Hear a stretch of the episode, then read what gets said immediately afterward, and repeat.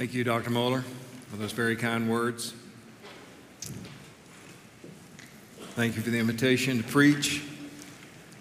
And thank you and Mary for your many wonderful kindnesses to me, both private and uh, with others in the past nineteen years. I'll never forget them. Thank you so much. And uh, thank you for saying words that I could hardly believe, words that I can hardly believe when they come out of my mouth and I say tomorrow I will be seventy years old. Now that also gives me the opportunity to say, and I wouldn't want to steal all the glory on that today because Doctor Greg Allison will turn seventy tomorrow as well. And I know him well enough to know right now he's saying, oh boy, here we go. uh, but I want you to know that uh, he will turn seventy tomorrow morning. I, did, I was born in the evening, so I will not turn seventy until tomorrow night. So he is older than I am. And in a classic case of when age comes before beauty, uh, when you see him tomorrow, tell him not only happy Valentine's Day, but ask him, how does it feel to be in your eighth decade, uh, knowing that Doctor Whitney is still in his seventh uh, decade? It's, it's great to be able to joke like that with beloved colleagues. I love Doctor Allison so much and all of my colleagues here. The men and women I serve with, our wonderful staff, uh, having done so now nineteen years.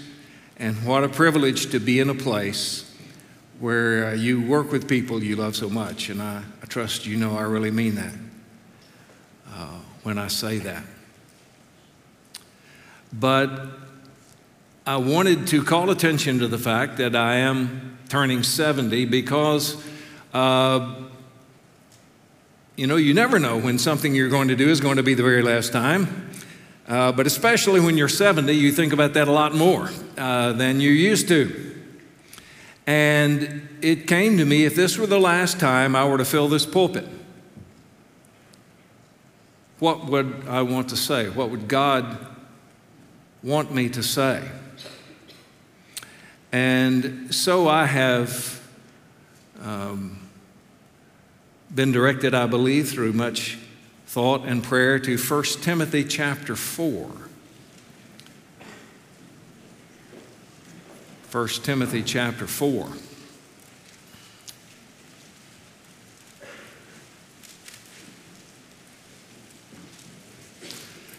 But it just comes to my mind looking at you, how like yesterday, I can remember sitting in my seminary classes, listening to professors in chapel, how, how quickly that passes. And um, if I dwell on that much longer, I'm going to be uh, like Doctor Moeller in his famous convocation address, who at eleven twenty, not ten twenty, at eleven twenty said, I have ten more points.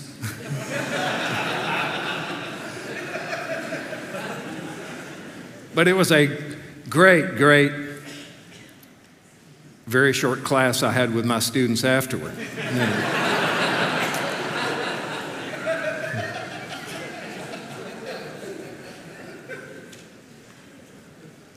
What a wonderful place God has given us. How grateful we are to be here for our colleagues, our leadership, and for the Word of God. So let's pray. Lord, thank you for this place. Thank you for these people.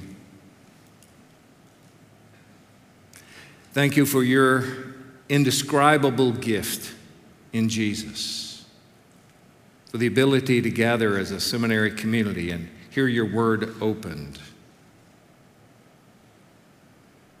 And so in His name now we ask your blessing on this time. Amen.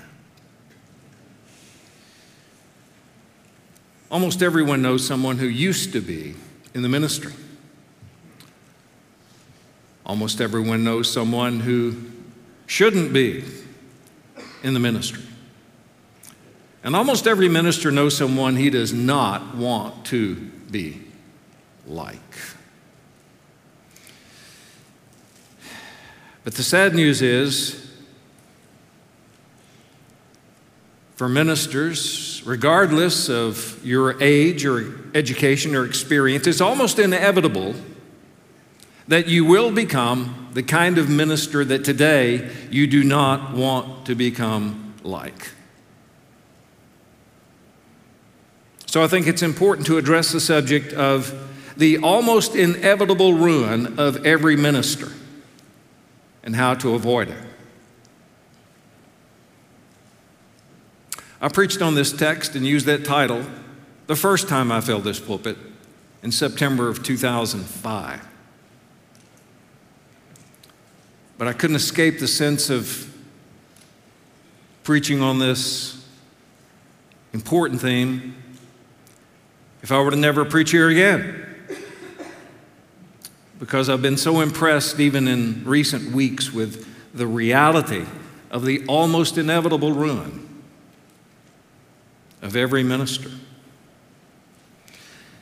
Because the sad reality is, of those who graduate from seminary, a very small fraction, by the time they reach retirement age, will still be in the ministry, regardless of all the commitment with which they began the race, despite all the investment of time and money to prepare, despite all the years spent in service, despite the cost of retooling and redirecting their lives afterwards. Most will leave the ministry. Some will opt out for health reasons. Some will wash out in their private lives. Some will bow out saying, "I misread the call of God." Some will bail out because of the stress that's so great. Some will be forced out by their churches. Some will walk out from sheer frustration and a sense of failure. And if you haven't given much thought to leaving the ministry, well, that just tells me you've not been in very long. Despite the fact no one goes into the ministry to be a casualty, the ruin of almost every minister, it seems, is inevitable. For in addition to the high percentage of those who do leave the ministry, of those who remain, sometimes it appears that their ministry effectiveness has been ruined in other ways. They may get ruined by money, either the desire for it or the lack of it. They make far too many choices based upon getting more money, or else they smolder in their attitude toward their church because they don't get paid enough. Some, of course, will be ruined by sex. And I could give you statistics, but you don't need those. You are well aware of the prevalence of pornography and the crisis in our denomination and most others as well. But long before inappropriate sexual behavior becomes known, it so absorbs the attention of the man that the true impact of his ministry is ruined. Ministers may get ruined by power. They become authoritarian with people. They may not have started out that way. Perhaps they got that way because they were so faithful in one place of ministry for so long that the sin came upon them gradually. Or maybe they discovered that they enjoyed certain sorts of administrative work, and after a while they began serving their own political appetites more than Christ. To pull strings was more satisfying than to preach sermons. To get into the inner circle of the right people, or to be able to place others in and keep others out of influential positions, to be among the first to get the inside information became the ministry to them. They may get ruined by pride. The greater the influence God gives them, the greater they become in their own sight, and the more they believe they deserve the influence. When God first calls them into the ministry, they humbly think, "Why me? Why me?" But after a while, they see larger opportunities open up, and they think, "Why not me? Why not me?" Pride may be the sin that both God and people hate the most. And regardless of the prideful minister's knowledge or abilities, he isn't loved or admired. He may get the admiration of the ignorant or the undiscerning or those who want to piggyback on his power, but he will not get it from the godly. So they may get ruined by cynicism, money, sex, power, pride, cynicism. When you're around ministers like I've just described, well, no wonder. You hang around guys like that a lot. And when you deal week in and week out with people in your ministry who, who, who claim to be Christians but often don't act like it, when those who are supposed to be God's people talk about you or treat you worse than the world does, or when you've ministered for years and you see little apparent fruit, and these are people to whom you gave your lives, it's easy to become cynical. And you know when it happens, when no one's testimony thrills you anymore, no book motivates you, no sermon moves you anymore. Or you may get ruined, surprisingly, by money, sex, power, pride, cynicism, or success. Even success. They become C E Os, not shepherds. They become managers, not ministers. And their model is, is, is business, with its emphasis on numbers and units and products and marketing and customers, rather than a family, with its emphasis on new births and growth and love and relationships and maturity. Or even a farm, with its emphasis on sheep and fruit and growing things. In many of these cases then, ruin results in men leaving the ministry, but in many cases they remain. But even then, they become something you don't want to become. You see them politicking their way online or through associational or denominational life, and you say, I don't want to become like that. You overhear their cynicism in conversation, and you say to yourself, I don't ever want to become like that. You perceive their sense of self-importance, and in your mind you say, I don't ever want to become like that. You bring up spiritual matters, and you get a clear sense they'd much rather talk about other things. And you recoil, and you think, I don't ever want to become like that. You hear them preach, and their arrogant attitude, or their worldliness, or their lack of earnestness, or their professionalism, or their desire to be cool, makes you think, I don't ever want to become like that. The sad reality, my brother, is you will become like that. That's you in twenty years, unless you make progress in godliness. There is no middle ground.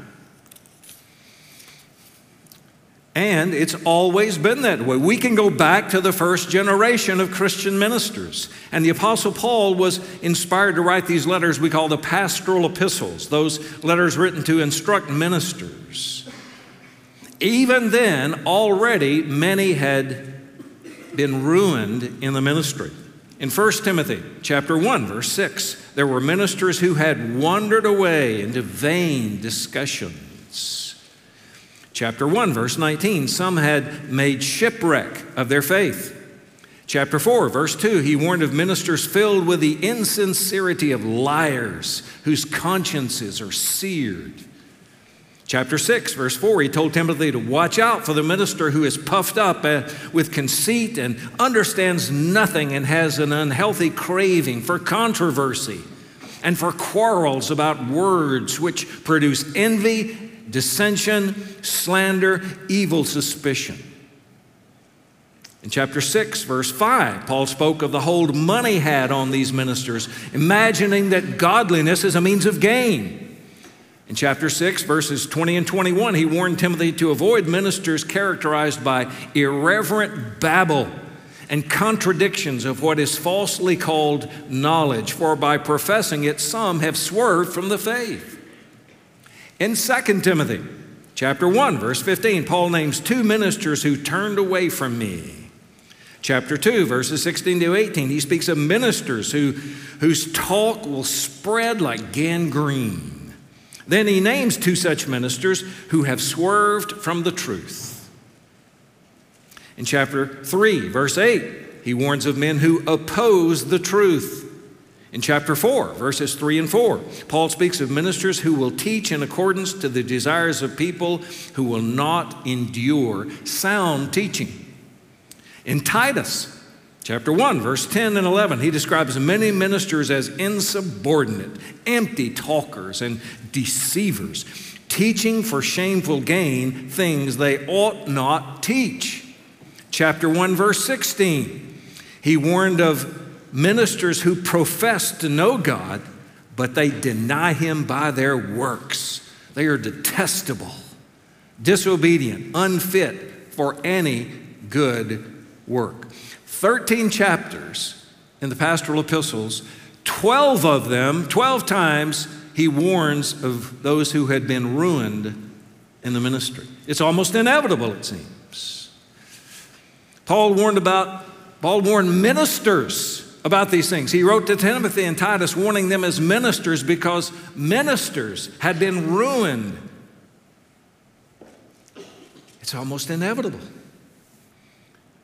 And it will happen to you, it will happen to me, unless we avoid it by making progress. How do we make progress in ministry instead of making shipwreck? Well, Paul wrote to Timothy and God to us in First Timothy four fifteen, practice these things, immerse yourself in them, so that all may see your progress. What are these things which, if we practice, or as the New American Standard puts it, if we take pains with them and immerse ourselves in them, that all may see your progress?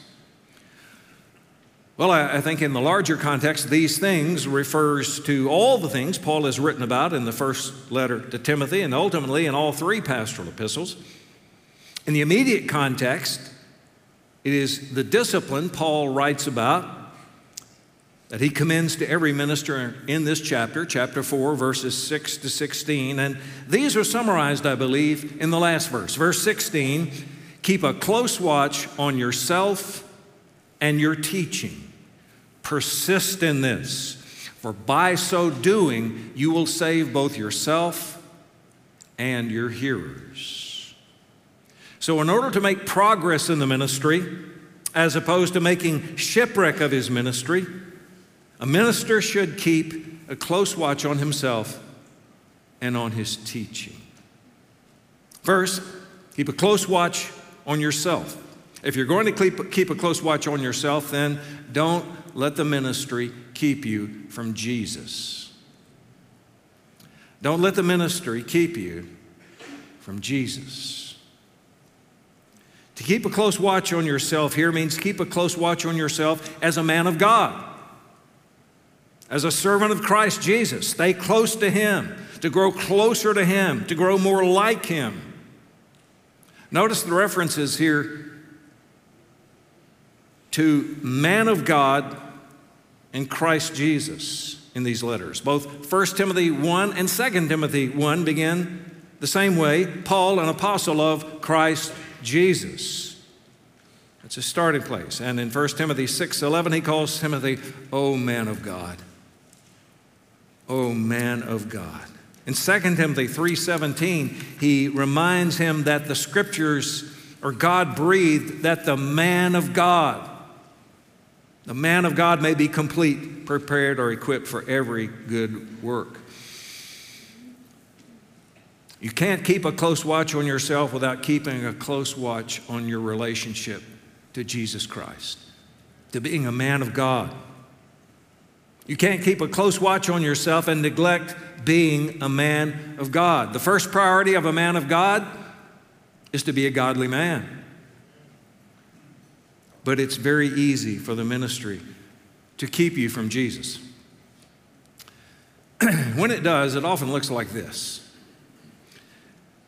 It was my privilege to become friends with one of the leading Baptists in South Africa in the latter part of the twentieth century, the late Martin Holt.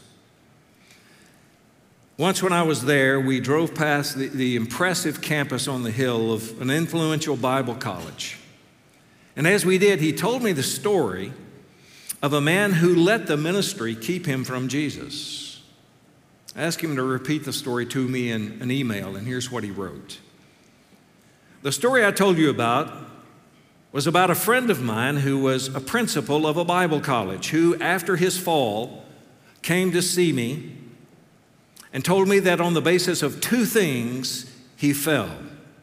He had become so busy in the Lord's work that he simply neglected to read the scriptures and pray. So busy, he neglected to read the scriptures and pray. The long-term effects of this neglect, he believes, led to his adultery. When I shared this with, and he named a minister from England who had visited there earlier in the year, when I shared this with him when he was in South Africa, his words to me were, I almost interrupted you before you told me the two things, because I wanted to say I knew exactly what they were. In light of discovering them to be true of every known case of ministerial adultery in the U K. And he went on to tell me that a leading theologian in England whose once widely accepted ministry had fallen into disfavor, had fall, whose ministry had fallen into disfavor, admitted to him that he felt he had simply outgrown the reading of the scripture. Keep a close watch on yourself. Don't let the ministry keep you from Jesus. You will be ruined by the ministry if you do. You will also be ruined by the ministry if you don't, as verse sixteen also says, keep a close watch on your teaching. And so I plead with you, don't let the ministry keep you from learning. Don't let the ministry keep you from learning. Again, the admonition there in First Timothy four sixteen is keep a close watch on yourself and on the teaching. The Greek word there is didaskalia, which means teaching or instruction or doctrine. What Paul warned all Christians about in Second Corinthians eleven three is especially true for Christians who are ministers. The New American Standard Bible reads there, but I am afraid that as the serpent deceived Eve by his craftiness, your minds will be led astray from the simplicity and purity of devotion to Christ. The simplicity and purity of devotion to Christ. Paul continues in that passage by warning about how false teaching can be the means of leading your mind astray from the simplicity and purity of devotion to Christ. But on the basis of that, don't think that because of your great theological education here and the biblical foundation that's deepening, that you're permanently immune to false teaching. I have had many friends stray into false teaching after decades of faithful ministry. Because of the internet, social media, there has never been a time where it's easier to be drawn into false teaching than now. Every single day, false teaching reaches out to you, especially on social media, with things that can pique your interest and draw you down a path that eventually has you embracing false teaching. At first, it may not be the explicit teaching itself, but the charisma or the personality of the false teacher or the atmosphere or the ethos or the mood of what's surrounding that appeals to you. And rarely is it just a sudden wholesale acceptance of false teaching, a whole broad range of false doctrine that someone embraces. Usually it's just one or two unorthodox teachings that over time, begins an erosion, leads downward to a significant break from the faith once for all delivered to the saints. And this almost always comes to you through someone who initially appears faithful to Scripture in most other things. And because of that apparent general orthodoxy, their false teaching on one or two points seems all the more acceptable. But if you find that any single teaching so dominates your attention that it begins to lead your mind astray from the simplicity and purity of devotion to Christ, reject it. So how can you brace yourself against just the unprecedented tide and allure of false teaching in our day, besides limiting your time on social media? The Apostle Paul gives us inspired direction in another of his pastoral epistles, Second Timothy three fourteen. Second Timothy three fourteen, but as for you, continue in what you have learned. Continue in what you have learned and have firmly believed, knowing from whom you learned it. Continue learning what you have already learned from the apostles and from those who have taught you from the doctrines of the apostles, knowing from whom you have learned them. The Apostle Paul and the other inspired biblical writers and those you know to be their faithful successors, such as our faculty here, and others you know to be faithful successors, those who teach what the apostles taught. Have you learned the doctrine of inerrancy here? Good. Continue learning it all your life. Have you learned the doctrines of the person and work of Christ here? Good. Continue learning them all your life. Have you learned the doctrine of the Trinity more in depth here? Good. Continue learning it all your life. You'll never plumb the depths of such a doctrine. Have you learned the doctrines of biblical manhood and womanhood here? Continue learning them all your life, or the cultural pressures will eventually cause you to compromise. In seminary, it's like trying to take a drink out of a fire hydrant sometimes, isn't it? You come out of a Greek or Hebrew class where you're learning to read the Bible in the original languages, and, and you come into chapel. And you hear often from our, our renowned faculty, you hear from some of our guest preachers who are great preachers from around the country. And you, we hear, you know, and when it's not someone like that, who's our fallback guy? It's some guy named Al Moeller, who, when he preaches at other places, people drive great distances to hear him.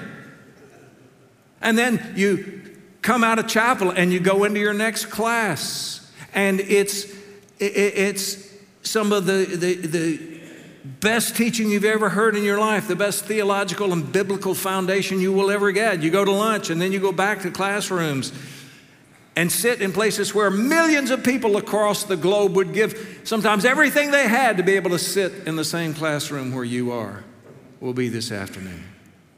And then perhaps after that, you go to hear one of our many special lectures, like the incredible opportunity you have today and tomorrow to hear Tommy Kidd. And then you eat supper and you go do homework, and what do you do? You read some of the most profound books you'll ever read in your life. And you do this for three amazing years. And then you hear your name called in this room, and you come up, those stairs right there, and you walk across the platform, and you get your diploma from Doctor Moeller right there.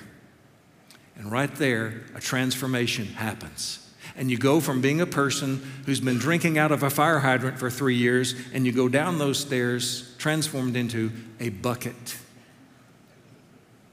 And the world will drain you dry if you're not replenishing it by keeping a close watch on yourself and on your teaching. It's out of that that you will minister to people the things you have learned in this place and the things you continue to learn through His Word. You do it by exactly what Paul says here. Keep a close watch on yourself and on your teaching. And look at the very next words. Look at the very next words in verse sixteen. Persist in this. Persist in what? In keeping a close watch on yourself and your teaching. Persist in this all your life. For, for by this, he says, you will ensure salvation both for yourself and for your hearers. I, I don't even have time to address this, and this is one of the most amazing promises in all of Scripture. But you will save yourself, proving you really are saved through doing this, through a lifetime, and you will see others come to Christ as the result of the ministering out of that bucket that's being continually replenished. So there's always there food, water for people who are thereby saved.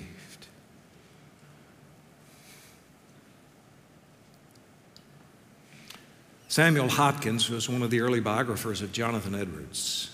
And he said that when he first met Edwards, he was impressed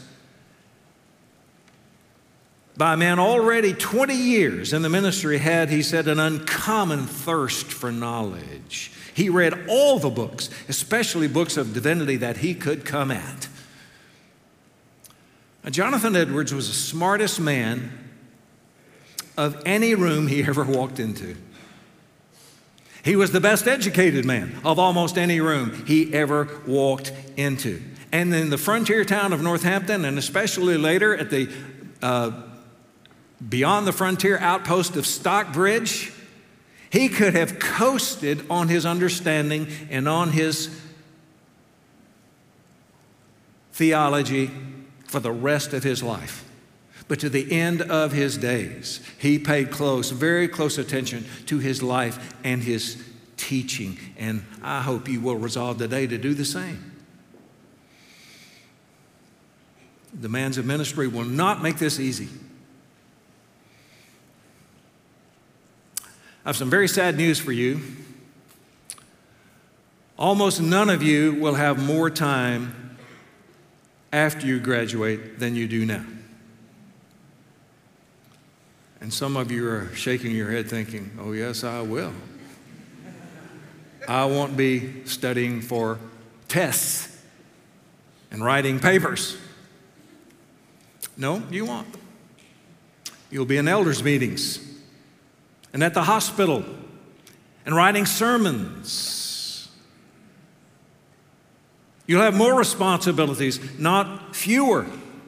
You'll have more demands on your time. You'll have a spouse, most likely, if you don't already have one. You'll have more children all than you already have. You'll have more emails and more text messages than now. The issue, as always, is time and your priorities. And your highest priorities of a ministry are here in verse sixteen. Pay close attention to yourself, and that includes your family. Pay close attention to yourself and to your teaching. Don't let the ministry keep you from Jesus. Don't let the ministry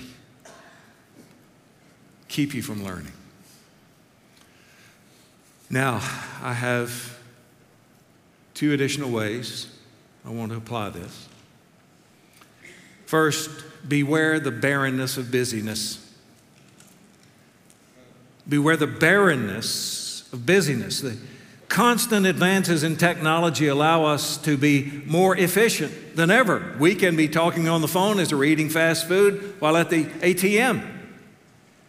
But not only are we better at multitasking and becoming more productive, along with that,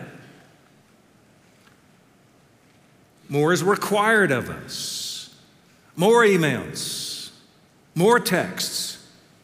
And you get more emails and more texts this year than this time last year, right? And a year from now, you'll have more emails and more texts than you get this year, most likely. And that's going to be true for the rest of your miserable life.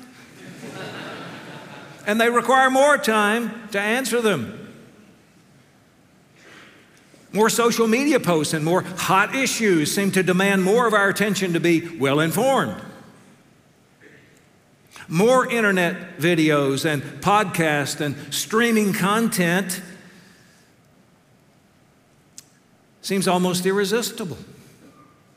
So we hurtle through life faster and faster, becoming busier and busier. Notice you never talk with another minister, you never talk with someone at church without, almost within sixty seconds, one of the two of you talks about how busy you are. In nineteen ninety-nine, James Gleick wrote a popular book called Faster. And I love the subtitle because it so captured not only everything in the book, but it summarizes so much. The subtitle was The Acceleration of Just About Everything. And that was years before the invention of something that ninety-nine percent of you have in your pocket or in your hand right now, the smartphone. And so if the pace of life had increased in nineteen ninety-nine to the speed of sound, it's at the speed of light today. And the result is that in our busyness and productivity, we may begin to feel as though we're becoming increasingly efficient at leading shallow lives. But one thing that will always be an exception to acceleration is the rate of growth in godliness. Our faster technology can help, but it cannot hurry the growth of apples and oranges. Neither can it accelerate the growth of a soul, the fruit of the Spirit. Increasing speed of our machines cannot stimulate a corresponding rate of growth of our souls. Faster internet connections do not make us or our people more like Christ faster.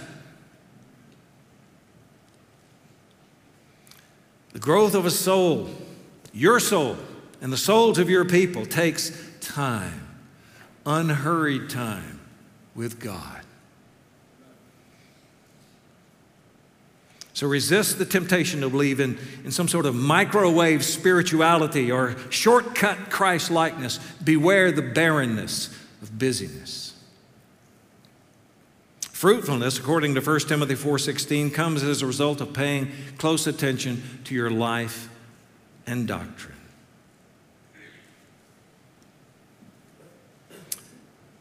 Second, finally, immerse yourself in the pastoral epistles. Immerse yourself in the pastoral epistles. If there's a seminary in the Bible, it's the pastoral epistles. The three letters of Paul we've nicknamed the pastoral epistles, First and Second Timothy and Titus. And notice again what's in the previous verse there, back in verse fifteen. Practice these things. Immerse yourself in them, Paul says, so that all may see your progress. As I said earlier, these things are all the things Paul's written about ministerial life and leadership in the three pastoral epistles. And notice those words, immerse yourself in them. Unless you take an elective class in the pastoral epistles, I, I suppose you get maybe one, two classes in the pastoral epistles and New Testament survey, which is necessary in the span of time given. But that's like dipping your toe in the pastoral epistles. Paul says, immerse yourself in them. Since the early nineteen nineties, I've tried to immerse myself in them by reading or listening to one chapter every single day. So every thirteen days, I'm reminded of all that their instruction has there for ministers and for pastoral ministry. This has also helped me a lot in terms of doing what the next verse says, paying close attention to my life and to my teaching. Find your own plan, but find a plan. Find a way to immerse yourself in these things. Augustine said that everyone is trying to be happy, but nobody's happy. Everyone wants to be happy, they're trying to be happy, but no one is happy. And there are two reasons for this, he said. First reason is people don't get what they want. They don't get the spouse they want, they don't get the house they want, they don't get the job they want, they don't get the kids they want, they don't get the money they want. They don't get what they want, so they're unhappy. And the second reason, he said, they do get what they want, and it doesn't satisfy. And of course, He continues by saying it's because God did not make us to be satisfied. There's no one, there is no thing that can fully, lastingly satisfy us, because God made us for himself. And he and he alone can fully and lastingly satisfy. And the same is true in our ministries. So be careful what you want in the ministry. Your soul and your ministry, your happiness in that can be satisfied only in the same way all people can be satisfied, in the knowledge of him through the crucified and resurrected Jesus Christ. And what's true for everyone's soul, and your soul and my soul, is true in our ministries, that only he can satisfy us in the ministry. So don't let the ministry keep you from Jesus. Instead, keep a close watch on yourself and on your teaching. Persist in this, and he will satisfy you. Let's pray. Oh God, thank you for the Bible. Thank you for the Holy Spirit. Thank you for Jesus. Oh Jesus, thank you for your willingness to come for such as us. Thank you, Father, for calling us into your service, whether vocationally or in our local church individually. Oh Lord, what a privilege to serve you. Truly, we would rather be a doorkeeper in the house of God than to rule elsewhere. Thank you for this place. Thank you for our leadership. Thank you for our faculty. Thank you for our staff and students. Oh Lord, help us to be faithful to you to the end of our days. Help us all to pay close attention to our lives, our teaching, and to persist in this. We ask all this in Jesus' name and for your glory. Amen.